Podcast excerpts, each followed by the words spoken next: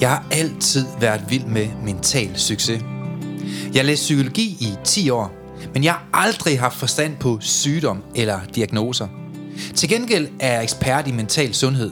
Jeg ved, hvordan du bliver rask. Hvad kan vi lære af de mennesker, det altid lykkes for? Jamen lad os prøve at spørge dem. Dem, der altid har haft et mentalt overskud og er passioneret. Hvilke principper kan vi lære fra den nyeste forskning inden for positiv psykologi til at udvikle vores egne færdigheder? Brugbar viden, som du kan bruge i dit eget liv til at føle dig bedre tilpas, selvsikker og glad. Mit navn er Søren Lynge, og du lytter til podcastserien Mental Succes.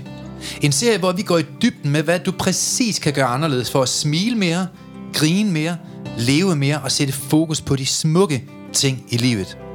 Også når der er modgang. Velkommen. Hej, Søren. Hej Per. Jamen, øh, den øh, sædvanlige tro, så siger jeg, så er vi her igen. Jamen, øh, det er så berigende for mig at være her, skal du bare vide. Mm-hmm. Og i, i dag har jeg jo taget en med i studiet til os. Ja, Og det er jo en, vi kender lidt i forvejen. hun ser godt ud Det gør hun. og smiler meget. Og hun ser meget glad ud. Men første gang, jeg så hende, Ja, der var der andre boller på suppen. ja. Der var hun nede under sige. gulvbrædderne. Det må man Og det sige. gik ikke særlig godt. Ej, der var, der var pres på. Det. Businesskvinde med leder, stor ledererfaring, Mm. men fuldstændig ramt af stress, Ja. bekymringer, overtænkning, myldertanker, og kunne ikke få verden til at hænge sammen, og var sygemeldt. Mm. Det er en sindssyg forvandling. Øh, vi har set endnu en gang her. Jamen altså, det der er fedt, det er jo, at når man ser hende i dag, så har hun jo taget mentaltræneruddannelsen.dk. Ja. Ja. Bum, ikke? og blev en helt nyt menneske. Ja, der er Men, men der er sket noget i mellemtiden også, fordi mm. hun valgte jo, for at komme ud af de her lidelser, som 700 til 900.000 andre danskere kæmper med i dag, så valgte hun jo at gøre noget, som ingen andre gør. Mm. Hun valgte simpelthen ikke at tage i psykiatrien. Ja. Hun valgte ikke at tage vejen med psykologer, hvor man sidder og analyserer fortiden og sidder og finder ud af, hvad, der gik galt, og hvorfor det gik galt, og hvad man følte, at det gik galt. Men hun valgte sammen, simpelthen noget så atypisk som at arbejde med sit mindset. Ja. Og, og det forvandlede hendes liv i første omgang. Jamen, og, det og senere skabt, hvad hun, hun lever af i dag. ja, fordi man kan sige, at vi så hende jo... Øh, ja, det er jo længe siden. Første gang, at øh, vi mødte Anissa i Ja. øh, Vejle, tror det var. Mm. øh, til et øh, foredrag, og hun har været med i nogle andre ting, og ligesom tog det her valg i stedet for. Mm. Og øh, i starten, når vi møder hende, der møder man jo en øh, Anita, som der også er nævnt i øh, de tidligere afsnit. Ja. Øh, der er et tidligere afsnit med Anita også. I kan høre, hvis det er, hvis vi hører lidt dybere, Mm. hvad der lå bag, og hvordan det var. Øh, men det jo, har jo været fantastisk at se udviklingen ske lige foran øjnene på hende. Ah, men det er jo... Altså, se det i dag. Men øh, nu har vi allerede nævnt dit navn, så skal vi ikke sige oh, velkommen. Ja, jeg fik lige afsløret lidt. Ja, jeg tror nok lige... Øh... Velkommen til dig, Anita. Tak skal I have. Det er en øh, Anita-version 2.0, skulle jeg til at sige. Ja, Der, øh, der er sket meget. du smiler over hele femmeren hver dag med Anita. Mm. Fortæl lidt om dig.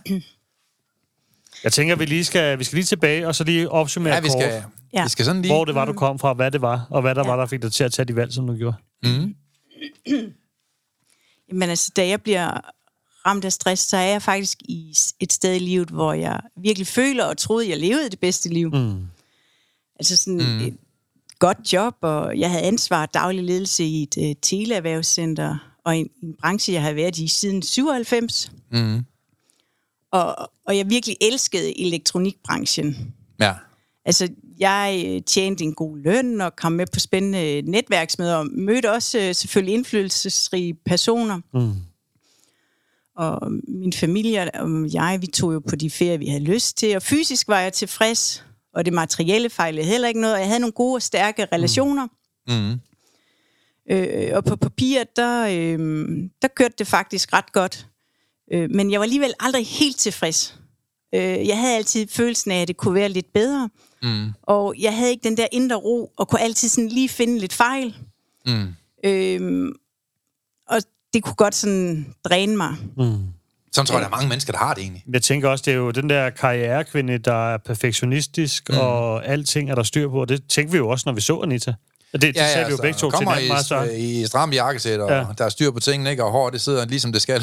Jo, man tænkte, og det tænkte vi jo dengang. og, og lige klaver, når hun smiler og sådan noget. Ja, altså Ja. vi tænker dengang, okay, men det er en karrierekvinde, der bare har styr på det. ja. Øh, og så er det jo ikke altid, det er sådan bag facaden, når folk går hjem, tror jeg.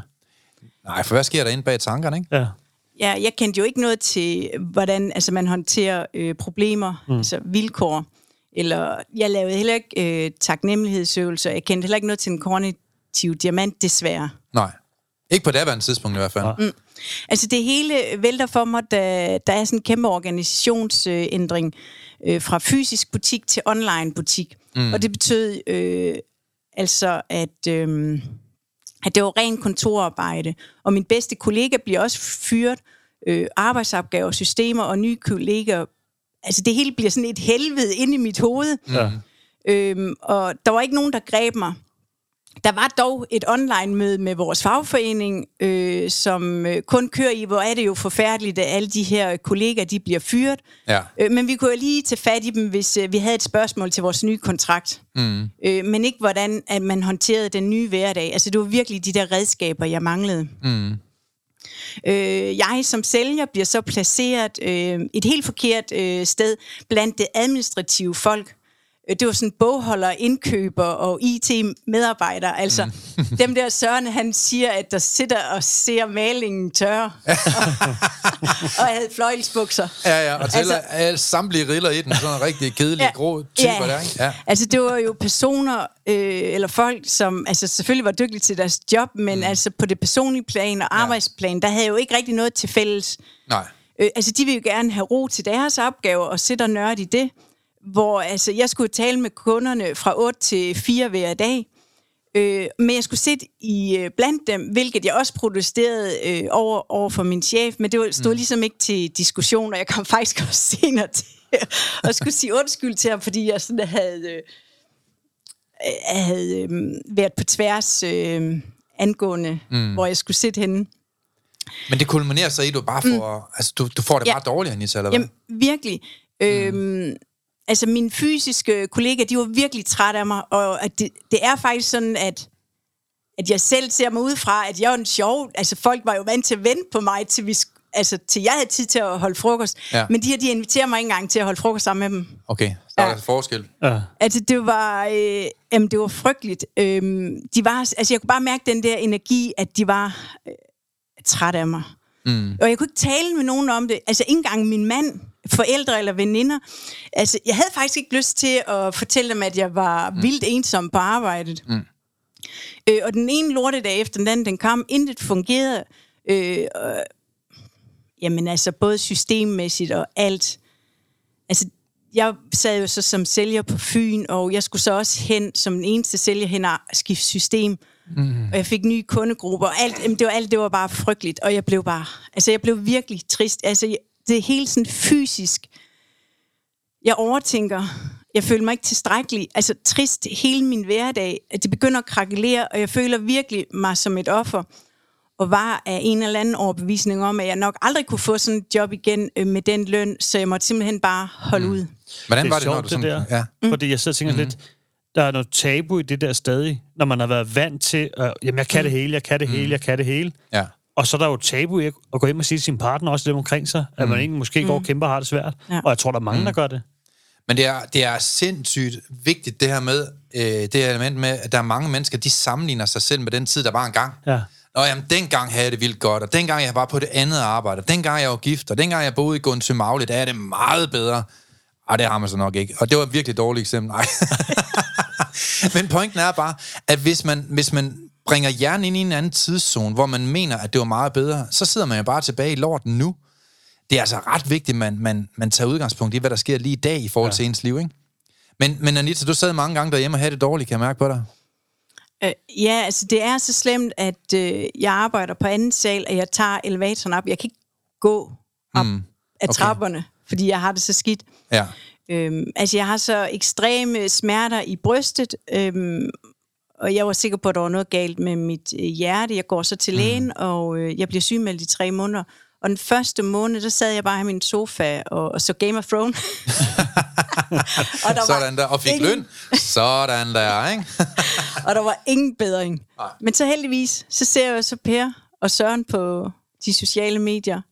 Uh, ja. Per. Ja. Så kommer vi ind i billedet der. Det. Ja. Mhm. Mm-hmm. Hvordan I kunne lære mig at håndtere stress og angst. Og der blev jeg altså simpelthen transformeret til et nyt liv og meget bedre mindset. Sådan. Det er Og det var meget sjovt, fordi der er mange mennesker, som hver dag sidder derhjemme meget passive. Mm. Men jeg gad godt at vide, Anita, du valgte jo ikke den traditionelle måde, hvor at... Øh, jo, det gjorde det måske. Du var ved lægen og sådan noget, ikke? Jo. Men, men mange mennesker, de vælger jo ikke at arbejde med deres mindset. De vælger at symptombehandle, hvor de bare tager på piller og holder fri. Og det har jeg jo lavet sådan lidt spøjst øh, sjov med før i tiden, hvor man siger, okay, så går du til lægen. Mm. Hvad har du tænkt, at lægen han skulle gøre ved det? Ja. Altså, hvad, hvad har han af muligheder? Han kan sende dig hjem, og så har du jo bare dobbelt så meget tid til det, der i første omgang skabte din stress, nemlig overtænkning og bekymringer. Og nu sidder du så derhjemme og glor ud i luften, og det, det hjælper ingenting. Der vil jeg jo mene, at lægen skal give nogle værktøjer med, som man ikke selv har. Øh, og det er der så nogle læger, der får lov til at give lyngemetoden med. Altså en værktøjskasse. Hey, få den her værktøjskasse øh, i, i et forløb, og så lærer du, hvordan du skal tænke anderledes. For det der er problemet, det er jo, at hvordan kan det være, at der er nogle mennesker, der bliver syge af negative tanker, mens andre de ikke bliver syge af den? Mm. Fordi vi alle sammen har negative tanker. Det har ja. du jo også, Per. Ja, ja. Det har jeg også. I, i ny og næ har jeg ja. også en dårlig tanke, kan man sige. Ikke? Øh, og dem af jer, der er derude nu, dig, der er der, du har jo også haft mange negative tanker. Men hvorfor er det, at der er nogen, der bliver syge af negative tanker, mens andre, de ikke bliver syge af det? Og det er der en simpel forklaring på. Det er simpelthen mængden af tid. Ja. Øh, nogle mennesker, de bruger 10 sekunder om dagen på at være negativ i deres mindset, øh, og nogle, de bruger 10 timer om dagen. Og der har du forskellen. Du kan tænke dig syg, Ja, og al form for negativ tanke, det vil altid sætte sig i din krop som sygdom.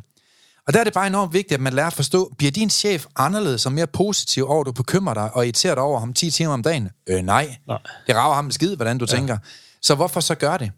Øh, og man mener jo 93, øh, eller undskyld, 73 procent af alle mennesker, de kommer ud af deres depression, hvis ellers de bare brugte meget, meget mindre tid på deres tanker. Jamen, jeg tror også, den der, det er jo en... Øh... Folk vil helst ikke høre den der. Nej. Med at man, øh, at man selv kan gøre noget for at komme ud af det. Men det er jo det, der er realiteten. Så realiteten er, at man er selv nødt til at handle, så er det man er selv nødt til at gøre noget anderledes. Man er nødt til at tage nogle valg, mm-hmm. og så få arbejdet med sig selv. Ja, det er der så ikke mange mennesker, der gider i Danmark. Nej, det, det, det er sgu et eller andet sted synd, og jeg kender den jo selv. Jeg har selv stået i det også. Ja. Det der med, at man står deprimeret, og man har det svært, Mm. men man ved ikke, hvad man skal gøre. Men Anita, du skaber sådan set historie i dag. Mm. Og det, det er ikke fordi, vi skal tage det lige nu, Per, for jeg ved, du stopper mig lige om lidt. Ja. Men det er bare lige for at lave et lille pitch til dem af jer, der lytter. Fordi i dag, der skaber Anita historie. Hun ja. er i en kommune, hvor alle dem, der vil, de får simpelthen øh, et forløb gratis med dig, hvor du træner folk i mindset, og du er simpelthen blevet selvstændig på det, og lever af at være din egen chef. Og det synes jeg, det er enormt smukt. Det vender vi tilbage til. Jeg skal lige at se, nu Nej, ja, skal du fordi, ikke se mere. øh, Så. nej, nej, fordi Pers øh, øjenbryn, de sidder helt over i nakken nu. det vidste jeg godt, det ville komme. Nej, men jeg synes jo, det, det, er en, det er en vild rejse, vi har set hvad Anita være på. Vi har jo set mm-hmm. med fra starten, og det synes jeg var fedt. Ja. At man kan se udviklingen, og det må det jo også være for dig, Søren. Og altså, se det der med mentalsagen nu, der udvikler sig under dig. Altså, ja, det er jo fantastisk at udvikle en ny psykologi, Ja. som kan træne folk i at få et nyt liv, uden at spise piller. Ja. Vi har ikke noget mod piller. Spis alle de piller, du vil. Ja. Men pille, det er kun en symptombehandling. Ja. Den ændrer jo ikke årsagen til din sygdom. Øh, jeg ved ikke, om der er nogen ved deres fulde fem, der tror, at en pille det kan fjerne stress. Stress, det kommer af bekymringer. Mm. Og bare fordi du æder en pille, eller 5.000 af slagsen, så ændrer dine bekymringer jo ikke. Det er jo din livsstil, der skaber bekymringer, fordi der ikke er styr på dit liv. Ja. Hvis der ellers er styr på dit liv, hvad skulle du så være bekymret omkring? Ja. Og så er der nogen, der siger, "Jamen, så tager der bare en pille mod angst. Jamen, hvad skulle det hjælpe? Angst, det kommer på baggrund af den måde, du tolker tanker på. Og mange af de tanker, du tolker, tanker, du, sådan, du, du fortolker som at være frygttanker, jamen, de ryger jo op i amygdala i din hjerne og sætter hele din krop i alarmberedskab. Mm. Det kan en pille altså ikke ændre på. Nej. Det kan da godt være, at den kan sætte sådan en kludetæppe hen over hovedet på dig, eller en osteklok, som gør, at du ikke mærker dine tanker så meget. Men det er jo den måde, du selv vælger at tænke på, der skaber sygdom i de fleste tilfælde. Og det kan man altså lære at undgå, Det kan man. hvis man vil. Ja. Men hvordan var det for dig, Anita, at være i forløb? Jamen, øhm, øhm, ved dig, Søren, der kunne jeg jo dele mine bekymringer med, øh, og jeg kunne øh, spørge dig til råds, Mm. og, og om jeg gjorde det rigtigt i, øh, i den og den situation. Altså, jeg fik et klart svar og en løsning, Mm. og, og din mening og råd, altså det var ligesom kvalificeret i forhold til øh, mit eget øh, og andres råd og holdninger. Mm. Altså du kunne ligesom se øh, tingene udefra, og øh, fordi du ikke havde følelser i det. Fordi det var virkelig svært for mig at åbne mig for mm. min nærmeste, og der kommer sjældent noget godt ud at takle alting selv. Ja. Og i en sårbar situation bliver man virkelig mødt med forståelse og støtte fra ens omgivelser. Mm. Og de gav mig jo alle sammen ret i, at det var synd for mig, og det hele det ikke var så godt. Altså, de blev jo også ved med at holde mig i den der offerrolle, øh, mm. og jeg havde jo tænkt mig selv syg. Ja. Men altså efter øh, din guidning mm. og, og øh, dine færdigheder, så begynder jeg ret hurtigt at hvile i mig selv og tænke mig rask igen. Mm. Øhm, altså, du var ligeglad med, hvor jeg var og hvor jeg havde været. Det var lige meget. Du gav mig redskaberne til at løse problemerne og give slip på det, jeg ikke kunne ændre på. Og så det bedste af alt, øh, 80-20-reglen, som er virkelig skældsættende for mit liv. Ja, fordi du er meget, meget perfektionist, Anita. Alt skulle bare være 100 procent, ikke? Ja, jeg, jeg går op, øh, eller jeg gik op i detaljer, Ja. og, øh, og være forberedt, og ja, der var ikke øh, noget at sætte fingre på, altså sådan mm. jobmæssigt. Og for, og for dem af jer, der lytter, så sad jeg bare og tænkte, hvordan kan jeg fuck det der mindset op? For den er helt galt. og der har vi så udviklet en regel, som hedder 80-20-reglen. Og ganske kort kan jeg lige flytte lidt med tanken mm. omkring. Det er sådan set bare en- det her med, at der er ikke noget, der bliver 100% i dit liv. Altså, dit forhold er aldrig 100%. Dit arbejde bliver aldrig 100%. Din krop bliver aldrig 100%. Din bil, dit hus bliver aldrig 100%. Men, men, men, men det bliver 80%. Ja. Og når man skal indgå i en relation, eksempelvis til en mand, man skal have en ny mand, øh, så, så er det vigtigt, at man sådan ligesom lærer den her mand at kende og tænker, der er 80% i ham, der er bare rigtig godt. Det kan jeg virkelig godt lide. Men der er også 20% der ikke er godt. Og det er ret vigtigt at få styr på det, inden man begynder at kysse og knalde og komme sammen og alt muligt andet. Ikke? Fordi hvis man ikke kan leve med de 20 for, for vi alle sammen har skeletter der skabe. Mm. Altså, der er ikke nogen, der står 100% men, men det er ret vigtigt at være bekendt med de 80 Ja. Hvad er det, han, han ikke byder ind med? Han er måske lidt doven, eller han er måske ikke god til at tjene penge, eller han er måske bange for at flyve. Der er altid et eller andet galt med ja. alle mænd. Øh, ikke mig og Per selvfølgelig, men næsten alle mænd. Og det, der jo ligger i det, det er jo så, kan jeg leve med de her 20 procent? Ja. Og hvis så i så fald man kan det, så kommer der ikke flere skeletter ud af skabet forhåbentlig, hvis man ellers har brugt hovedet, inden man kom sammen.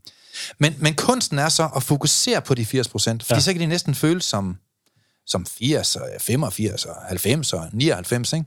Jo, og det kan de 20 procent også den anden vej, jo. Ja, det er jo det. Hvis du kun fokuserer på, på lorten, øh, på det uheldige, på det ned, nederen i, i den andens liv, jamen så kan det næsten fylde 30, og 40, 50 og 60, ja. og til sidst så bliver man så utilfreds. På trods af, at det måske kun er 20 procent, men fordi du fokuserer på alt det, der er negativt, ja. jamen så føles det næsten som 80 eller 100 procent, ikke? Og så bliver man utilfreds og slår op og finder ja. en anden kæreste. Og så er det samme problem igen. Ja, så finder man så ud af, at han er heller ikke 100. Og, Og øh, vi kender også godt det med kroppen. Altså hvis man fokuserer på sin egen krop og kun ser de uheldige ting. Mm. Og det ved vi, der er mange piger, der gør. Ja, ja. Nu ser vi i tv i den her tid, at mange piger har mindre værtskomplekser. De står jo der i spejlet og kigger på sig selv, og ej, er mit ene bryst ikke blevet større end de to andre? Hvad sker der? Der er altid et eller andet galt, ikke? Ja. Øhm, og hvis man fokuserer på alt det, der er lort ved kroppen, i stedet for at fokusere på alle de smukke ting. Ja. Ja. Der er jo smukke ting ved alle kroppe. De fleste. præcis. De fleste, Per. Ja, det tænker Ja, ja. jeg. Men øh, umiddelbart, så er der altid et eller andet. Ja, og, og, og 80-20-reglen, det er sådan set bare på arbejdspladsen også, ikke? Ja, det er da meget muligt, at der er nogle ting, der er nederen, men det er der også på den næste arbejdsplads. Ja. Og jeg tror bare, at det, det er virkelig med til at forandre mange menneskers liv, og sætte ting i relief, og være mere realistisk med ting. Jamen, og så tror jeg også, det du nævner med arbejdspladsen også. Mm. Altså i forhold til det med, at der er nogle ting, der vil være nederen. Hvis Ja. man ikke kan indordne sig, eller at man ikke har det godt, eller man ikke mm. får sine talenter i spil, man ikke får energi af nogle af de opgaver, man laver, eller der bliver ændret i ens, øh, den virksomhed, man er i, Ja. så man lige pludselig sidder og får trukket energi ud af sig, mm. så er man jo ikke, man skal jo ikke låse sig selv fast, hvis det går ud over en, ens ved og vel. Så Nej. skal man tænke mere, okay, hvad er det, der driver mig, hvad er det, der giver mig energi, og hvad er det, der gør det godt for mig? Ja, så find, altså, det vil jo generelt være godt for alle mennesker. Ja, jeg tror I det hele taget at tænke mere korrekt. Ikke? Mm. Det er jo det, øh, vi elsker at træne folk i, fordi mange mennesker, de klør for meget i deres tanker. Ja. Øh, Det gjorde du jo også dengang, Anita. Mm. Du kløede meget i tankerne, ikke? Hvorfor skete det for mig, og hvorfor var det min skyld? Og mange så undertrykker de tankerne, fordi det gør ondt. Øh, Og et eller andet sted, så kan man sige, hvad er opskriften på at få en langtidstanke til at blive kronisk og gøre syg mm. og deprimeret? Jamen, det er bare ved med at klø i den. Ja. Ligesom et sår. Altså, jo mere du klør i et sår, jo på et sidste tidspunkt, så gør det faktisk rigtig ondt. Det gør det. Så et eller andet sted, så når man bliver ved med at snakke om en tanke, man bliver ved med at behandle tanken, man bliver ved med at bruge tid på den, man googler måske om tanken også, ja. og man fortæller en veninde om den tanke også, øh, så vil du ende deprimeret. Ja. hvis det er en negativ tanke. Så et eller andet sted, så skal vi huske på, alle tanker, de er neutrale, når de kommer fra vores hjerne. Og det er de indtil, at vi tillægger tanken en værdi eller en betydning. Og når vi tillægger en tanke en værdi, så gør vi det ud fra, hvad der er vigtigt for os, ud fra vores værdigrundlag. Øh, nogle de tillægger jo tanker større værdi end andre, på baggrund af, hvad der er vigtigt for dem. Og for dig har det åbenbart været meget vigtigt at klø rundt i en masse negative tanker, men du fik så friheden lige pludselig til at ændre tanker. Hvordan var det, Anissa? Jamen, det var godt. Altså, jeg bliver transformeret. Mm, det må man sige. øhm, Og, og med dig som mentaltræner, øhm, og de opgaver, du gav mig med den dybde, mm. altså, de var meget rammende, og jeg fandt virkelig ind til kernen af mig selv. Mm. Jeg fik skiftet øh, værdier ud, øhm, som bestemt ikke gavnede mig, og så havde jeg fokus på de ting, som jeg havde i livet, mm. og ikke på de ting, jeg ikke havde. Ah, godt. og, ja, og det var lykken for mig. Mm. Øhm, det var ikke lykken at få en designertaske eller en storbysferie. Altså, lykken er faktisk inde i en selv. Mm. det er jeg så ikke lige ret ved, jeg skulle sætte og sige, men, men, det, men det er... Øh, det, Det kommer indfra. Ja. Mm. Altså, det er lige meget, hvor du er, og mm. det er kun dig selv. Ja. Ja, fordi Så det er også det, jeg- jeg tror, der er mange, der oplever netop med designtasken, som du siger. At jeg skal bare have den her gave. Jeg skal bare have den her taske. Mm. Jeg skal bare have de her sko. Så bliver det godt, så bliver det godt, så bliver det godt. Mm. Men det bliver aldrig sådan rigtig godt, vel? Nej, fordi det er tanken, der skaber følelsen. Mm. Og Ja. nej, hvor er jeg glad for, at jeg har lært den. Fordi jeg tager jo ikke de her øh, følelser Mm. særlig seriøst mere, jo, fordi jeg ved jo godt, hvor det kommer fra. Ja. Mit eget mindset. Ja, altså lad lorten ligge, eller så fortsætter den bare med at lugte. Og, og sørg bare for at køre en gang rundt i rundkørslen, i stedet ja. for at ved med at køre rundt i den, ikke? Jeg har da også spurgt mange af mine klienter, hvor lang tid har du brugt på at æve dig? Mange timer, ikke? Ja. Nå, men er du så blevet fejlfri? Nej. øh, nej. altså, har det bare hjulpet, så er det da fint jo. ja. Men kan man styre en bekymring? Øh, ja. Jeg har bevist det mange gange her i den her podcast, vi kan prøve igen. Øh, lad mig høre dig som lytter. Kunne du starte en bekymring nu? Og det tror jeg, de fleste af vil sige, ja, det, det kunne jeg egentlig godt. Jamen, hvis jeg så spørger dig, om du ikke vil prøve at forværre den, ved at sige, hvad nu hvis dit, og hvad nu hvis dat, vil du så kunne forværre din bekymring lige nu? Og der tror jeg, de fleste lytter også vil sige, "Mm, det, det vil jeg godt kunne. Men tror du så, at du for eksempel kan starte en bekymring på kommando, eller slutte den? Har du nogensinde mm. eksempelvis blevet forstyrret i en bekymring, øh, der banker på, eller et eller andet? Så, så, så vil de fleste nok sige, ja, det er faktisk sket nogle gange, hvor at jeg bliver så forstyrret, at jeg helt glemt, hvad jeg bekymrer mig om. Jamen ergo kan du styre dine bekymringer. Ja. Kan andre forstyrre dig, så den forsvinder, så kan du lære at forstyrre dig selv. Mm. Kan du få mindst den, så kan du også forværre den. Kan du forværre den, så kan du få mindst den. Og kan du starte en, og, og, og øh, så kan du slutte en. Altså, vi kan styre vores tanker. Og det er jo det, der er fantastisk ved at være menneske. Det er, at vi kan komme i fuld kontrol af vores tanker, hvis man ellers gider at lære det. Og Ja. det gad du, Anita. Mm. Og du lærte det. Ja. Efter tre måneder i forløb hos dig, og, og jeg er så rask med igen, der siger du så til mig, at du synes, at jeg tog så godt mod de her færdigheder. Mm. Øhm, om du kunne tænke, eller om jeg kunne tænke mig at blive en af dine mentaltrænere. Ja, det kan jeg godt huske, at jeg spurgte dig om, faktisk. Mm. Jeg mangler nogle stykker, kan jeg huske. Ja. øh, og det havde jeg så ikke lige set komme, og jeg kan da også huske, at jeg sagde til min mand, at øh, jeg fatter da ikke, hvad han kan bruge mig til, når, når han nu har hørt på alt mit vrøvl. ja. Øh, men, øhm, men jeg havde så ikke fortalt dig, at jeg faktisk var tilmeldt et andet coaching-forløb, øh, forløb, Mm. øh, som så skulle starte om cirka en fire måneders tid. Mm. Øhm, og du siger så direkte til mig, at øh, du selv var uddannet coach, Mm. og, øhm, og der havde øhm, du fundet, altså, der skal man jo selv finde svaret. Ja. Øh, der fik man ikke svaret, øh, og, øh, og det kunne jeg jo så indtale også godt, for du havde jo hjulpet mig mm. ekstremt meget jo på ret kort tid ved at give mig svaret. Ja. Øh, jeg listede så fordele og ulemper op øh, i en opgave, du faktisk næsten selv har givet mig, mm. øh, og der var faktisk kun øh, fordele. Ja. Øh, dit øh, mental øh, træneruddannelse, mm. øh, det kunne jeg tage i weekenderne, og ikke på hverdag som et andet kursus. Ja. Og øh, du havde også arbejdet til mig øh, som freelance, hvis jeg havde lyst. Og jeg synes faktisk, det var godt lønnet. Mm. Øh, så det kunne jeg faktisk godt øh, tænke mig. Øh, og der gik det selvfølgelig lige et par dage, før jeg svarede dig, men, øh, men det synes jeg skulle... Øh, mm. Det vil jeg gerne øh, tage udfordringen op og gøre. Og det er jo vi glade for. Kan- Er er det ikke rigtigt, Per? Det er jo, vi meget, meget glade for. Vi synes jo, det jo fantastisk, det der med at, at få flere ind for at hjælpe andre danskere. Det der med, at man får nogle andre ind til ligesom at sige, hey, hvad kan vi gøre anderledes her? Fordi at lige så snart, at, at man kan bruge det, man har lært til at hjælpe andre, så får man jo et 100 gange bedre liv. Altså et langt, langt bedre liv. Men det var også, jeg snakkede med lige Tom, inden vi gik ind også faktisk. Mm. Det der med, at øh, det der, at du har været i det selv, det vil inspirere nogle andre kvinder. Ja. Mm. Og det har, det, det, har, du- det har du så faktisk allerede gjort, kan man sige. Ja. Øh, så der fik jeg også bevist min pointe der. øh, men, men det der med, at man kan gå ind og være dig, Mm. og netop du har været igennem de her ting selv, du kommer ud på den anden ting selv, og du faktisk i dag øh, giver tingene videre, er jo mega fedt at se. Mm. Men der er sket meget jo. Ja, fordi at øh, i, øh, i den her øh, mentaltræneruddannelse.dk, Mm. øh, der skal man jo have øh, i hvert fald 15 timer med klienter. Mm. Ja. Og, øh, og jeg startede op i øh, september med mine egne klienter, og øh, blev så færdig her i øh, sidste november. Og, øh, og jeg havde startet op med tre, som jeg overtog for Søren af, mm. og jeg har bare fået en fantastisk feedback. Det må man sige. Ja. Og, øh, og så havde Søren så også udfordret med sådan et øh, Facebook-opslag, og der øh, er der også en kvinde, der skriver til mig bagefter, at hun godt kunne tænke mig, at jeg kommer og tale på et øh, kvindearrangement, mm. cirka en halv times tid, øh, til at starte op med, altså som gæstetaler, for at, at, at give de her mentale værktøjer til andre kvinder. Mm. Så der er jo masser af muligheder i det. Ja. Mm.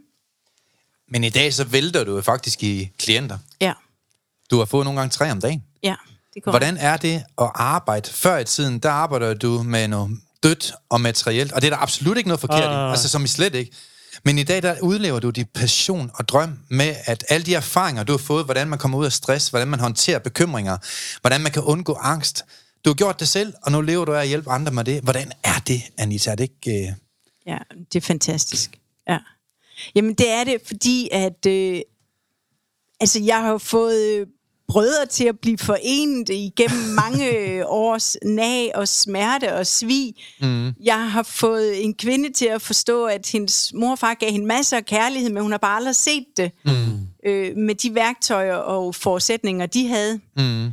Øhm, jeg øh, sågar her for ikke så lang tid siden, så var der en øh, kvinde, som øh, fortalte, at nu forstod hun endelig, hvorfor hende og hendes øh, søster var, øh, altså havde hver deres syn på deres barndom. Mm. Søsteren, hun var, øh, altså, hun synes ikke, hun har haft en god barndom, hvor min klient faktisk synes, hun havde en god barndom, mm. men hun, der fandt vi så også ud af, om, igennem det her, de fem mm. kærlighedssprog, som Søren han underviser i, Mm. at, øh, at de havde bare ikke samme kærlighedssprog. Lige og den har også øh, været markant øh, for mig med de fem kærlighedssprog, for man kan også bruge det til sin egen fordel, Ja, Ja, når man øh, kan læse mennesker.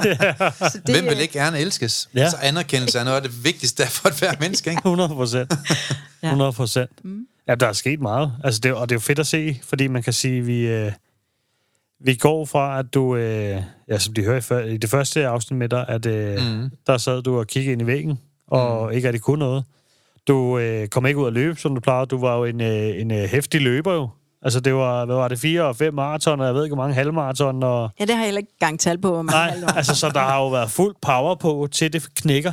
Og det tror jeg, det, det kan ske for så mange, det der. Uden Jamen, det er man tænker over det. Men Per, der sker bare et eller andet, når man ser en powerkvinde knække sammen. Ja, Og vi møder den hver dag. 100 procent. Men det er også fedt at se dem rejse sig, når ja. De får de rigtige værktøjer til det, kan man sige. Ikke? Jo, fordi det er jo det, der er. Jeg tror, der er mange kvinder, der sidder derude, som skal balancere karriere, mm. Ja. forældrerolle, mm. øh, konerolle, hvor at, at de, de jo får pligtopfyldende til sidst. De får mm. ikke sagt til manden, prøv at høre, hør lige her, mester. Jeg Nej. bliver til her også. Mm. Den kom, får de ikke sagt på en ordentlig måde. Så går det bliver bitterhed, eller man får sagt til veninderne i stedet for, i stedet for at få kommunikeret med manden, eller man får mm. sat grænser på arbejdet. Mm. Øh, så man ser nogle kvinder også, som er enormt pligtopfyldende, mm. og som rigtig gerne vil gøre rigtig mange ting ud af til og alt det rigtige. Mm. Og så Ja, det lige er pludselig så er der for stor belastning. Ja. Og kommer der så nogle ændringer, som der sker i dit også liv, at der kommer nogle ændringer, som er ret øh, indgribende efter, som det er på arbejdet, så knækker filmen. Ja. Og så tror jeg, at det, jeg ved ikke, er det fordi, at du følte, at du mistede den der, nu er jeg ikke den stærke kvinde, nu er jeg ikke powerwoman, nu er jeg ikke den der, der gjorde, at du ikke øh, får kommunikeret det ud til omkring dig, tænker du? Jeg ved faktisk ikke, øh, hvad det var, men det var jo nok også det der stolthed, Ja, at jeg ikke kunne tage det med hjem på Ja. ja. samme måde at sige, at nu gider de ikke holde frokost med mig mere, eller ja, det var sådan lidt... Øh, jeg Det er også svært at servere, ikke? Jo. Jo. det var den. Den var virkelig svær for mig, mm. og jeg var den sjove jo. ja. Ja. Øh, og jeg, jeg tror da nok, jeg har fået rettet min mand ret godt ind, så... så ja, altså, ja, jeg ved faktisk ikke lige helt, hvorfor at det, det gik så galt, men jeg var bare presset alle steder fra. og Jeg vil jo også... Øh, altså, jeg var også kundens øh, mand, og jeg vil jo virkelig gøre det så godt, som jeg kunne, men det hele det håbede sig op. Mm. Øhm, og jeg følte jo slet ikke forståelse, og så, som sagt, når jeg nu skulle være 37, øh, og nogle gange mere på arbejdspladsen, mm. timer, øh, og så, altså, de faktisk ikke gad mig, det var godt nok slemt. Altså, det... Men tror du ikke også, der er lagt meget i tankerne, ikke? Fordi når Jo. du har haft en Jo, masse jo. negative tanker, dårlige tanker, man, er- man, man, man, og man har kogt sup Ja. på den i lang tid, man Ja. har kløet sig selv i såret, så tror jeg ikke, man er den mest likeable, når man kommer Nej. ind i et lokale, vel? Nej. Øh, mange af dem, der har det dårligt med sig selv, jamen, de har det jo også dårligt med andre, kan man sige. Ikke? Jo, og det er jo også det, nogle gange er. Og det er også det, Ja. folk ikke tænker over. Hvis der er nogen, der ikke snakker pænt, eller Ja. ikke er ordentligt over for dig, Ja. så det er højst synligt, fordi de ikke har det særlig godt med sig selv. Fordi hvis du går ind i et rum, og du faktisk har det godt, mm. så er du ikke en idiot over for andre som regel. Nej, Altså som udgangspunkt, så er man i hvert fald ikke, tænker ja. Så det er jo også det med, at nogle gange så afspejler det så også det der, hvordan man har det, og hvordan man føler, hvordan mm. det føles. Og det, jeg ved ikke, om du kan forklare lidt, hvorfor det faktisk, øh, og hvad det hedder, det værktøj, der... Jo, altså vi snakker, med, øh, vi snakker jo her om et værktøj, der den kognitive diamant. Ja. Det er jo et, som du har været rigtig glad for, kan man sige, ikke, mm. Anita? Øh, og det tager som udgangspunkt i, at hvis man har mange positive tanker, så har man også mange positive følelser. Så har man 10 positive tanker, så er der også 10 positive følelser. Og har du 10 positive følelser, så har du et positivt kropsprog, så kan man simpelthen se på dig, at du er glad. Mm. Det er man i hvert fald ikke i tvivl om, når man møder dig. Øh, I dag i hvert fald. Og når man har mange positive signaler i sit kropsrum, så har man også en positiv adfærd. Mm. Men det går også den anden vej rundt. Ja. Hvis man har mange negative tanker, som mange de har, og ligner sådan en sur kiks, du ved ikke, jamen så har man også mange negative følelser. Og har man svært ved at forstå, hvad det betyder, så kan du tage en tur på Nørrebro og se, hvad der sker, ikke? Så, nå, sut min familie, jeg ved, hvor du bor til efternavn, dit fede svin. Altså, der er mange mennesker, som ikke begår sig særlig ja. pænt, når der er mange negative tanker. Og det kan man se på deres adfærd. Mm. Hele deres måde at gå på. De her gangsterdrenge her, har I set dem? Nogle af dem? Ja. Eller så kan I da komme herud, så skal jeg vise jer et par stykker, hvis I skulle være i tvivl. og, og det ser sig så også øh, på deres adfærd. Hvordan ja. de opfører sig, øh, hvordan de behandler sig selv og alle mulige andre mennesker dårligt. Ja, man kan jo, altså, det er jo en helt anden ting, men man kan se nogle gange, når vi snakker med den type, mm-hmm. så rigtig mange af dem har det faktisk rigtig svært. Ja, ja, altså, de har det jo svært i tankerne, mange af dem, kan Jamen, man jeg sige. kunne også huske, vi snakkede med, det var så med Kim Boy, vi snakker også nogle gange de der rigtig, rigtig hårde fyre. Ja. Hvis du spørger dem, hvordan de har det, Ja. og sådan rigtig spørger dem, hvordan de har det, Ja. giver dem et kram, så begynder de at græde halve af dem. Ja, men altså, mange af dem er forandringsvillige, og mange af dem, de kan blive rigtig gode ledere. Ja. Er du god til at sælge stoffer, så er du faktisk også god til at lave en forretning. Ja, ja. Jamen, det er du jo. Du får jo dine kunder, du laver kundepleje, du leverer selv, og du øh, optimerer selv, og du har logistik. Jeg kan love dig for, at nogle af de drenge, Ja, det de kan nok- godt komme ind på er det. erhvervsmarkedet og kan nogle ting. Ja, jamen, det er jeg er ikke så lang tid siden, jeg overholdt foredrag i Voldsmose, hvor der faktisk kom øh, 800 elever. Og jeg tror, 95 procent af dem, de var af udlandsk herkomst. Øh, og jeg gav den bare gas, altså med fuld hammer, og jeg kan tillade mig at sige nogle ting, fordi jeg er en lille smule likeable, samtidig med at gå over grænsen, ikke? Og det var så sjovt, dengang vi så gik ud, så var der så en af dem der, der sådan, man kunne se, han var sådan lidt bandelederen, altså, han var den, der styrede det der, ikke? Og så råbte han bare alt, hvad han kunne, dengang vi kom ud. Fuck alle danskere! Undtaget så længe. det var simpelthen så fedt, mand. Så fik han lige et 8 i min bil, inden ja. jeg skrev derfra en high five. Sådan der, Mohammed. Men jeg tror bare, at mange af de her drenge her, der har været så mange oplevelser, og det er jo ikke noget med indvandrerdrenge at gøre. Det Nej. er fuldstændig det samme, ligesom danske ja. Drenge. Ikke? Øh, mange har jo en hjerne, der kan stå på højkatten af et frimærk. Ja. Og øh, der er ingen tvivl om, at det kommer jo ikke for sjov skyld. Det kommer, fordi der har været absurd mange negative oplevelser i deres ja. barndom, og de er blevet behandlet dårligt, de er ikke blevet behandlet retfærdigt, vel mange af dem. Øh, og så sker der bare en masse ting i tankerne, som sætter sig i kroppen, som sætter sig i ens adfærd, ja. og den måde, vi vælger at leve vores liv på. Hvis man skulle øh, give andre eksempler på typer, hvor du kan se det med en kognitiv diamant udspille sig, det kunne være ret sjovt, for nu må sige, nu har man hørt om den unge mm. mand. Ja. Øh, kan du prøve at give eksempel, et andet eksempel også? Jamen lad os have Anita, som sidder ja. Her. At der, der er ingen tvivl om, at du havde jo, du havde jo kø, kørt lidt sup, øh, den varme sup omkring de her dårlige tanker. Øh, og det gør vi jo mange gange. Det gjorde du egentlig også selv, Per. Ja, ja. Dengang 100%. du var syg. Jeg mødte ja. jo første gang dig, dengang du spiste 46 piller om ja. dagen og var syg og vejede 150 kilo og kom ja. på krykker. Øh, og, og, og vi kender det jo selv. Jeg kender det også selv, hvordan at når vi fokuserer på sygdom, når man fokuserer på alt det, der er elendigt, øh, når man fokuserer på det halv glas vand, der er halvt tom i stedet for halvt fyldt, jamen så sætter der bare nogle ting i følelserne. Mm. Og, og det, der er jo vildt med vores hjerne, det er jo, den er jo ligeglad med, om vi tænker positivt eller negativt. Hjernen fungerer jo super godt i at være negativ. Ja. Det, der ikke fungerer, det er vores livsstil. Ja. Så et eller andet sted, så skal vi jo være herrchef, mm. øh, kaptajn over vores egen hjerne. Og vi bliver nødt til at lede hjernen ind i noget smukt i vores liv. Og der synes jeg, det er enormt vigtigt det her med, at man, man, man ikke lever ud fra tilfældigheder. Det er også derfor, jeg synes, lyngemetoden er ikke et system, hvor vi skal leve ud fra vores følelser. Ja. Vi bliver nødt til at leve ud fra rationelt sund fornuft. Vi bliver nødt til at skabe en god hverdag for os selv. Vi bliver nødt til at, at gøre det nemmere for os selv at være positive. Så jeg sagde også til dig, Anita, du bliver nødt til at få gjort op med mange af de issues og problemer og udfordringer, du har. Du bliver nødt til at begynde at løbe igen. Du bliver nødt til at gøre nogle ting, som gør det nemmere for hjernen at være glad, så den kan sætte flere signaler, der er positive ned til dine følelser, og du kan få en høst, mm. som er meget bedre end den høst, du havde før. Ikke? For der er ingen tvivl om, at for stor fokus på alt det negative, det kommer til at skabe en masse kiksede oplevelser i vores liv, og det kommer til at, at, at, at gøre skidt på mange områder, ikke? Og ja, man kan styre bekymringer, som vi snakker om før, ikke?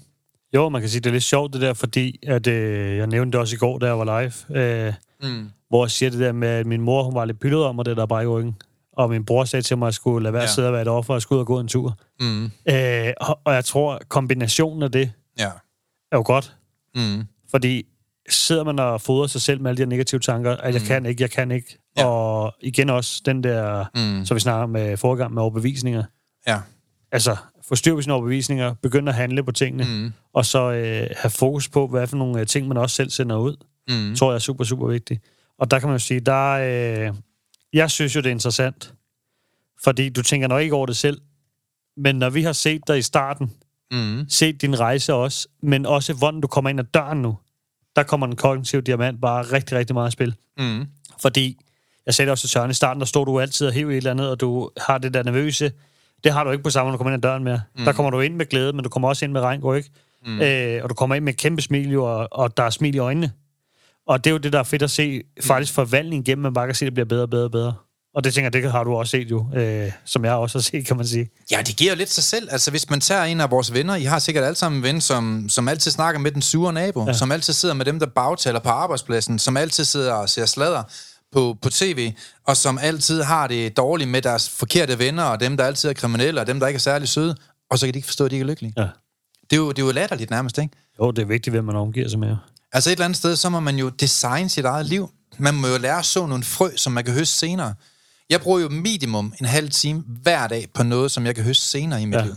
Enten noget uddannelse, eller en investering i en relation, mm. eller en investering i min virksomhed, eller et eller andet i mine børn. Noget, som jeg kan høste senere i mit liv, i stedet for kun at sidde og se fjernsyn og lave ingenting. Jeg sidder også og tænker det der, fordi når man snakker med, hvordan man sammensætter liv, mm. så har du sammensat det på en anden måde i dag, rent arbejdsmæssigt, i forhold til, hvad du havde før. Øh, skal vi ikke høre lidt om det? Jo, lad os høre, hvad, hvad laver du egentlig her i dit nye liv? Må man sige det? Ja. Hvordan er det at være mentaltræner, efter du har taget den her uddannelse? Jamen, jeg er rigtig glad for det. Det er, øhm, jeg har jo rigtig mange klienter. Ja. Øhm, jeg er oppe på 23 i øjeblikket, og skal faktisk kende at ringe til tre yderligere her efter podcasten, som skal starte i forløb. Ja. Jeg øhm, arbejder halvtid i en tøjforretning, og det er jeg mm. rigtig glad for. Og det kan jeg faktisk godt bruge øh, det mentale i det, fordi at øh, der er ikke de issues. Det er en tøjforretning hvor, til kvinder. Mm. Og der er ikke de issues, de ikke har, de kvinder, når de kommer ind til mig. Altså, så er de trætte. Så øh, har de en dårlig hårdag. Så er de mormorarm. Mm. Så de har fokus på alt andet end de smukke negle, de har, de pæne ben, øh, Ja. de, de flotte øjenbryn, og øh, det hele. Så lærer du den lidt om 80-20-reglen, der kan jeg høre. det, det kan du tro. Og også det, at øh, man fokuserer på, det, altså, det vokser. Ja. Ja. Og det har jeg faktisk sagt. Når du bliver ved med at mm. fokusere på de der mormorarm, så er det jo kun det, du ser. Ja. Prøv lige at se de flotte ben. Altså, ja. Mm. Øh, ja. Og øh, så der, øh, det er næsten hver dag, jeg træner. Mm. Der er jeg faktisk tre dage om ugen i tøjforretningen, Ja. og jeg er rigtig glad for det. Og jeg har også en øh, chef, som jeg virkelig føler, at øh, sætter pris på min måde og, mm. og tilgang, og hun har flere gange spurgt mig til råds også. Mm. Det er fedt, Det ikke? er da fedt. Det er da mega fedt. Ja, det er fantastisk Ja. omkring øh, med noget ledelse. Og, øh, og så har jeg startet øh, mit eget firma, der hedder mentalpositiv.dk, Fedt. hvor at, øh, at jeg sad sådan lidt i tænkeboks, mm. og, øh, og hvad manglede jeg selv, da jeg blev syg? Så øh, der har jeg et forløb, hvor firmaer kan booke mig ind, Mm. Sejt. ligesom øh, i øh, førhen på den arbejdsplads, jeg var på, der kom for eksempel en massør mm. eller fysioterapeut ved anden onsdag. Mm. Og så kunne man som medarbejder selv booke sig ind, og så betale firmaet for det, for mm. at få styr på ens musearm, eller Ja. tennisalbu, ja. Eller hvad man mm. gik rundt med. Så kunne jeg godt tænke mig, at, øh, at firmaet øh, altså booker mig, hvis nu der skal være en organisationsændring, mm. hvis nu at en øh, kollega skal skilles, eller har øh, stress. Ja. et eller andet, så vi kan tage det i opløbet med øh, lyngmetodens øh, værktøjer, mm. inden at de bliver sygemeldt. Ja, Jamen, det kunne være genialt. ja, Ja. det er fedt. Og det er også fedt, du har det andet sådan... Altså, det, det er jo en god Ja, det er meget god kan man sige. fordi altså, helt ærligt, mm. hvis man sådan skal have hånden på hjertet, Ja, så kan det være hårdt at sidde en hel uge mm. konstant kun i samtaler. Det må du også kende, Søren. At det der, Ja, at, jeg det er elsker rart, det jo der så, kan at man sige. Men jeg, jeg kombinerer det så Jo, også med foredrag, kan Ja. man sige. Ikke? Ja, det der Men med, at man har øh, ikke? Måske skulle vi lige tage sådan en, en, en 4-5 timer i en kvindebutik om ugen, Per, vi to. Øh, Ned og sådan nogle store trunder der, jeg kan lige se det for mig, mand. Ned, ja. Ja. fjer, ned og rode op på WC og rydde op. Jeg kan lige se dig fjerne sådan en menstruationsbind, sådan en surfboard af bomuld der. sådan der, Per. Ned og det gør kunne så godt rent. være, at vi skulle øh, ud Så skal jeg og... nok betjene nogle høns. Ja. Nej, altså, jeg har jo... Øh, altså, jeg er super glad for... Øh, altså, jeg, jeg bruger meget tid på at sidde og træne, øh, ja. som jeg har gjort ved dig, øh, Anissa, for eksempel, ikke? Og, og, og det er jo mit livsstil. Altså, det har jeg gjort de sidste 20 år, det jeg laver i dag. Men jeg vil sige, mit afbræk, det er jo også... Jeg bor i udlandet tre måneder ja. om året. Øh, og derudover, så har jeg jo så også øh, min foredrag. Jeg ja. holder jo store events... Øh, som I ved. Og, og, og det, det elsker jeg. Og, og jeg vil heller ikke kun fra morgen til aften sidde og høre på folks problemer. Nej, det kan også, og det der mener med også, det er jo det, der er fedt også, at Anita mm. nu kan sammensætte Ja. en dag, som hun vil. Ja. Hun kan sammensætte sin arbejdsuge, som hun vil nu. Ja, du kan jo det er sove til klokken på 10, den hvis du er gad, Anissa, kan man sige, når du er ja. Ja. selvstændig. Ikke? Ja, mm. ja det er ikke løgn. Altså, det der med friheden i det, Ja. tror jeg, øh, det kender jeg jo også selv, hvordan jeg sammensætter nogle ting også. Mm. Men det, der er en enorm frihed i, at man har forskellige arbejdsopgaver, og som du også har der, tænker jeg, det må jo også give noget god energi, at du ved, du ligesom har det ene og det andet. ikke? Ja, helt vildt. Og så det der med, at man ikke kun har låst sig fast på ét. Mm. Altså det der med, at der er noget hele tiden. Ja. Øh, det synes jeg virkelig er fantastisk, at man kan kombinere det. At det ikke det samme, man kører i, ligesom jeg gjorde for eksempel i 25 år Ja. mm. i elektronikbranchen. Altså jeg synes, det er virkelig så givende. Og alle de der fantastiske mennesker, jeg møder også Ja, på, i de for, forløb, mm. Øhm, altså det, de giver jo næsten lige så meget til mig, når de er ovenpå. Ja. Jeg havde for eksempel en, øh, en samtale med en, knap op, en seks samtaler, jeg kørte sådan nogle tre måneders forløb i lyngemetoden. Mm.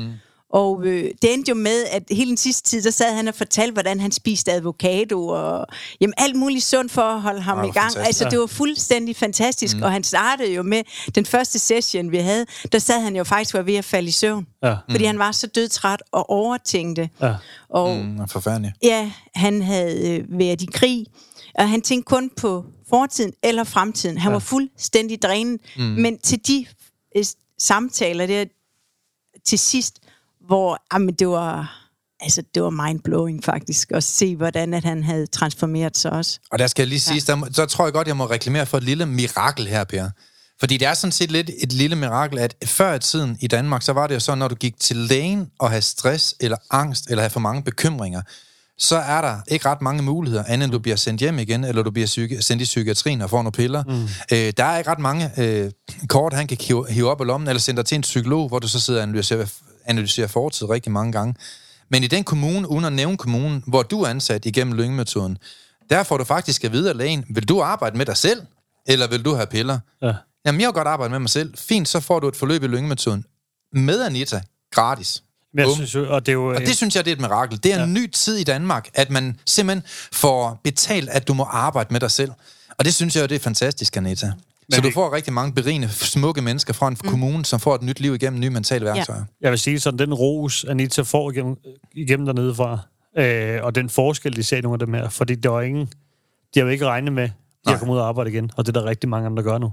Så det gør Ja. en enorm forskel, så, og jeg håber mm. jo også, og det håber vi jo alle sammen jo, at, mm. at det noget, bliver mere udbredt, som vi ligesom kommer mere og mere i luften med det her, ikke? Jo, det skal jo ikke være en hemmelighed. Sidder du derude og drømmer om at, at komme ind og arbejde med mentaltræning, så skal du altså endelig, endelig skrive til os. Ja. Ja. Endelig skrive til os ind på Instagram. Ja, Fordi altså, vi mangler jo mentaltræner. ja det gør der. Altså, der, der, det her med at leve for at hjælpe andre, det her med selv at være igennem nogle ting, som gør ondt, og nu kan jeg leve og lave en livsstil og en økonomi ud af at hjælpe andre, det er jo fantastisk. Så må, vi jo, øh, så, så må vi jo hjælpe hinanden til at kunne blive bedre til at hjælpe andre. Og det er jo også derfor, vi holder de her udsendelser. Ja. Ja. Vi vil jo egentlig gerne give nogle gratis værktøjer til, hvordan folk de kan få et bedre liv. Jamen, vi vil gerne, altså, vi vil gerne gøre en forskel i Danmark. Være med til at om. tingene. Og, og tro på, hvad kan man sige, ikke at man efterlader sig et, mm. et hvad kalder man det, en legacy, skulle til at sige. Altså, mm. du forstår, hvad jeg mener, ikke? At Ja, ja, ja, man ja, må gerne være med til at gøre en forskel og mm. lave en ændring Ja. i noget, hvor det desværre går den forkerte vej. Når man selv har Ja. stået og været stresset og alle de her ting, selv har mærket følelsen på egen krop, Mm. så er det klart, når man finder ud af, okay, men jeg kan vende det her om, jeg kan mm. lave det til en passion, jeg kan lige pludselig hjælpe andre med det lort, jeg selv har stået i. Ja. Og det, jeg synes, der var ret fedt, da Anita fortæller historien før, mm. der ved jeg ikke, lagde du mærke til, hvordan hendes ansigtsudtryk var? Ja, ja, hun... Øh, Fordi der hun lyser smiler hun jo over op i, øh, ja. lyser op i øjnene, ikke, og smiler mm. over hele femmeren. Så det er jo oprigtig glæde, du faktisk får af at hjælpe en anden. Og når du så en gang til fortæller det nu, for du har jo også fået det der, ja. så kommer glæden igen. Jamen, det var fantastisk. Jamen, det er fedt. Jeg har et spørgsmål til jer, der lytter i dag. Hvordan tror du, jeres parforhold det vil være, hvis I kun brugte 30 minutter om ugen på at være uenige og diskutere? Ja. Hvis det var en regel. Du må diskutere, men kun 30 minutter på en uge. Hvordan vil det eliminere rigtig mange øh, irrelevante og ugeglemte ting? Altså mange, så, så glemmer man jo de små ting, mm. som man ikke får diskuteret omkring, hvis man skal kun gøre det på en halv time, kan man sige. Ikke? Og der er ingen tvivl om, at man husker måske det vigtigste, og så får man lige talt det igennem på den halve time. Ja. Men mange gange, så er det der med at mindske tiden på de tanker, der ikke gør os godt. Og mange af de diskussioner, man har i parforhold, er ikke særlig konstruktive for at få en god hverdag til at fungere. Men sådan er det også med vores tanker. Prøv at tænke, hvis vi brugte mindre tid på at bekymre os, Ja. og måske i virkeligheden kun brugte en halv time om ugen. Ja. Og vi skal huske på, at mange tanker, de fordufter altså, når vi ikke giver dem opmærksomhed. Ja. Du havde jo 65.000 tanker, måske 90.000 tanker i går, men du kan ikke huske alle tankerne. Altså, du kan kun huske dem, du tillagde værdi, som var vigtigst for dig. Så du må tænke måske i går, hvor er mælken henne? Ja. Men den tanke, den er jo væk, den du er ligeglad med i dag. Eller hvad, hvem, har- hvem har lagt den pude sådan? Øh, det er jo ikke en tanke, som du husker på i dag, men den havde du i går. Så man kan sige, de tanker, der forfølger os som mennesker, er dem, som vi tillægger betydning. Og der må man sige, at mange af de tanker, du har haft, Anita, i dag, dem har du jo dem har du valgt at give betydning, og du har fået et helt andet mindset. Hvordan er dit mindset i dag? Så hvordan har du det indeni, hvis man må spørge sådan? Ja. Jamen, øh, jeg står op øh, hver morgen glad og klar til en ny dag, uden at tænke over, hvad der øh, kan gå galt. Eller, altså, jeg, øh, jeg er bare klar til hver dag øh, på den gode måde. Var det? Ja, jamen, og det er jo fedt jo, fordi fedt. jeg tror, havde vi spurgt dig for et halvt år siden, om du kunne gå på Facebook og være live, ja. hvad har svaret været der, tænker du? Nej tak. Ja. Ja. Og det er jo det der med, nu Ja. gør du tingene, du, Ja, jeg- og det er jo også det, vi snakker om efter, fordi du tør, du har fået gode overbevisninger, du tør rykke dig ud af komfortzonen, du tør de ting, Mm. der er ukomfortabelt, gøre det alligevel, og så opleve udvikling af det også. Og det ser man jo også, fordi man ser der jo også udvikle dig mere og mere, ja.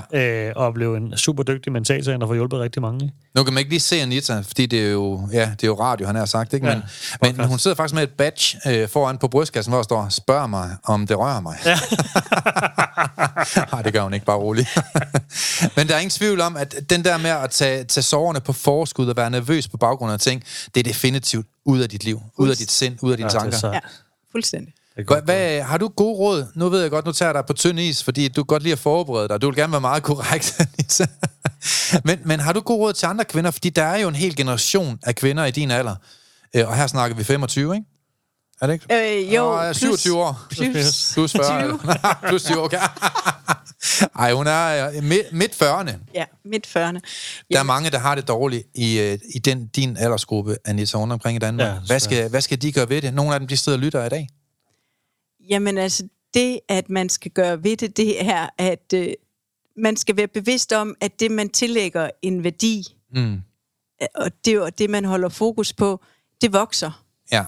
Det var derfor, at øh, jeg så, altså, kunne finde fejl konstant. Mm. Øhm, Fordi du fokuserede på alle dine fejl selv. Ja. Altså de 20 procent Ja. hele tiden. konstant, som så øh, havde løftet sig til de 50, og så blev 80 i stedet for. Og det var både ved kroppen, og ved huset, og ved dit liv, og arbejde, og chefen, og alt, ja. Ja. hvad der kunne røre sig. Alt, hvad der er en puls. Specielt, specielt chefen der arbejdede. Ja. Ja. Jamen, det ser vi jo tit, at alle andre kvinder, de også gør. Og mænd for den sags skyld. Ja, Ja, ja. ja. En enkelt mand i ny og næ, ja. kan også gøre det. Mm. ja. Men altså simpelthen det, som øh, at øh, mm. det du fokuserer på, kan du ikke ekskludere. Nej. Det kan du ikke. Det, det tiltrækker du mere. Mm. Det er mit øh, råd, og, øh, og så simpelthen bare øh, ja, drop alle de der overbevisninger. Fordi øh, så havde jeg da stadigvæk sat i det samme job, Ja. hvis øh, Ja. Søren ikke havde sagt til mig, nu ligger du en plan, der er noget mere fornuftigt, ja. End det du går og tænker på. Ja, ja. Så, Ja, fordi man kører sig selv helt ned under gulvbrædderne. ja. Drænet. Hvis Ja. der sidder mm. nogle kvinder derude, jeg tænker sådan lidt, hvis du skulle sige noget, den nuværende Anita, til den Anita, der sad i starten der, hvad vil du så sige til hende? Giver det mening? Ja, altså til den type, du var før. Ja, til. Mm, så den vil jeg hvad- sige, øh, læg en plan for, øh, hvordan du vil være 1. januar 2023. Ja. Det var i forgårs. Ja, altså der, ja. jeg vil simpelthen lægge en, altså for et år siden, Mm. Ja. ja. halvanden år siden, hvor jeg var, Mm. altså lægge en plan, og så mm. handle på det. Ja. Så det vil jeg så også øh, give et råd videre. Hvor mm. er I 1. januar 2024? ja. Læg en plan, Mm. og så handle på det. Ja. Fordi så kommer det 100% til at ske. Ja. Og det er, der er noget meget dybt psykologisk her. For dem af jer, der lytter, kan det godt lyde underligt. Men, men, men vores hjerne, den er jo lidt speciel. Den er inddelt i to halvdele. Og med den ene hjer- hjernehalvdel, der tænker vi meget af følelser. Mm. Øh, og med den anden, der tænker vi meget i rationel, sund fornuft. Og det er et neurologisk vilkår, at det at tænke en bekymring, det er en anden tankeproces, end det at tænke i en løsning. Ja. Og begge to vil modarbejde hinanden. Man kan ikke både tænke i en bekymring, samtidig med, at man tænker på en løsning. Så jo mere du kommer i det, Anita hun siger her, løsningsfokuseret tænkning, hvor man begynder, begynder at lægge planer, man begynder at lægge delplaner, man begynder at sætte dato på, jamen altså når det begynder at blive attraktivt og målbart, og man kan lave en handlingsplan på, hey, hvordan kommer jeg til at få et bedre liv end det, jeg har i dag? Hvad skal der til? Hvad for en mentaltræner skal jeg vælge? Hvad for et forløb skal jeg have? Hvad skal jeg gøre anderledes end det, jeg gjorde i går? Jamen lige snart du har den plan, så kan du per definition ikke bekymre dig. Og hvis du stadigvæk oplever en bekymring, mens du planlægger, så kan jeg garantere dig for en ting, og det er, at du ikke planlægger. Ja. For man kan ikke både planlægge, samtidig med, at man tænker i en løsning. Det er et neurologisk vilkår. Ja. Så derfor kan man sige, det er jo ret genialt, den her måde, som du selv er blevet opdraget i det her på, kan man sige, Anissa. Fordi da du begyndte at Kom ud af din stress, der snakker vi jo meget om at lave planer. Hvad skal du gøre anderledes? Og hvad, hvad vil du gøre i stedet for at bekymre dig om noget? Du kommer ikke til at leve længere at bekymre dig. Du kommer ikke til at leve kortere, men du kommer med garanti til at leve dårligere. Øh, og i stedet for bare at bekymre dig, så skal du prøve at gøre noget ved din bekymring. Du skal handle på den. Øh, og det vi gør her i, øh, i hvert fald i det forløb, hvor jeg træner folk i lyngemetoden, det er jo, at vi prøver at træne folk i at forstå, hvordan takler man en bekymring. Ja. Og der har vi jo en specifik handlingsplan. Og hvis man bare følger planen, så kan det ikke lade sig gøre at bekymre sig. Og det, der er helt unikt i det her system, det er jo, at du kan ikke udvikle stress, angst eller depression, hvis du mindsker årsagen til det, som er bekymringer. Så man kan sige, at eksistensgrundlaget for stress, angst og depression, det er bekymringer. Og bekymringer, dem kan du lære at håndtere og overrule og få styr på. Og hvis du får styr på det, så fjerner du eksistensgrundlag for al din elendighed, og dermed kan du blive rask.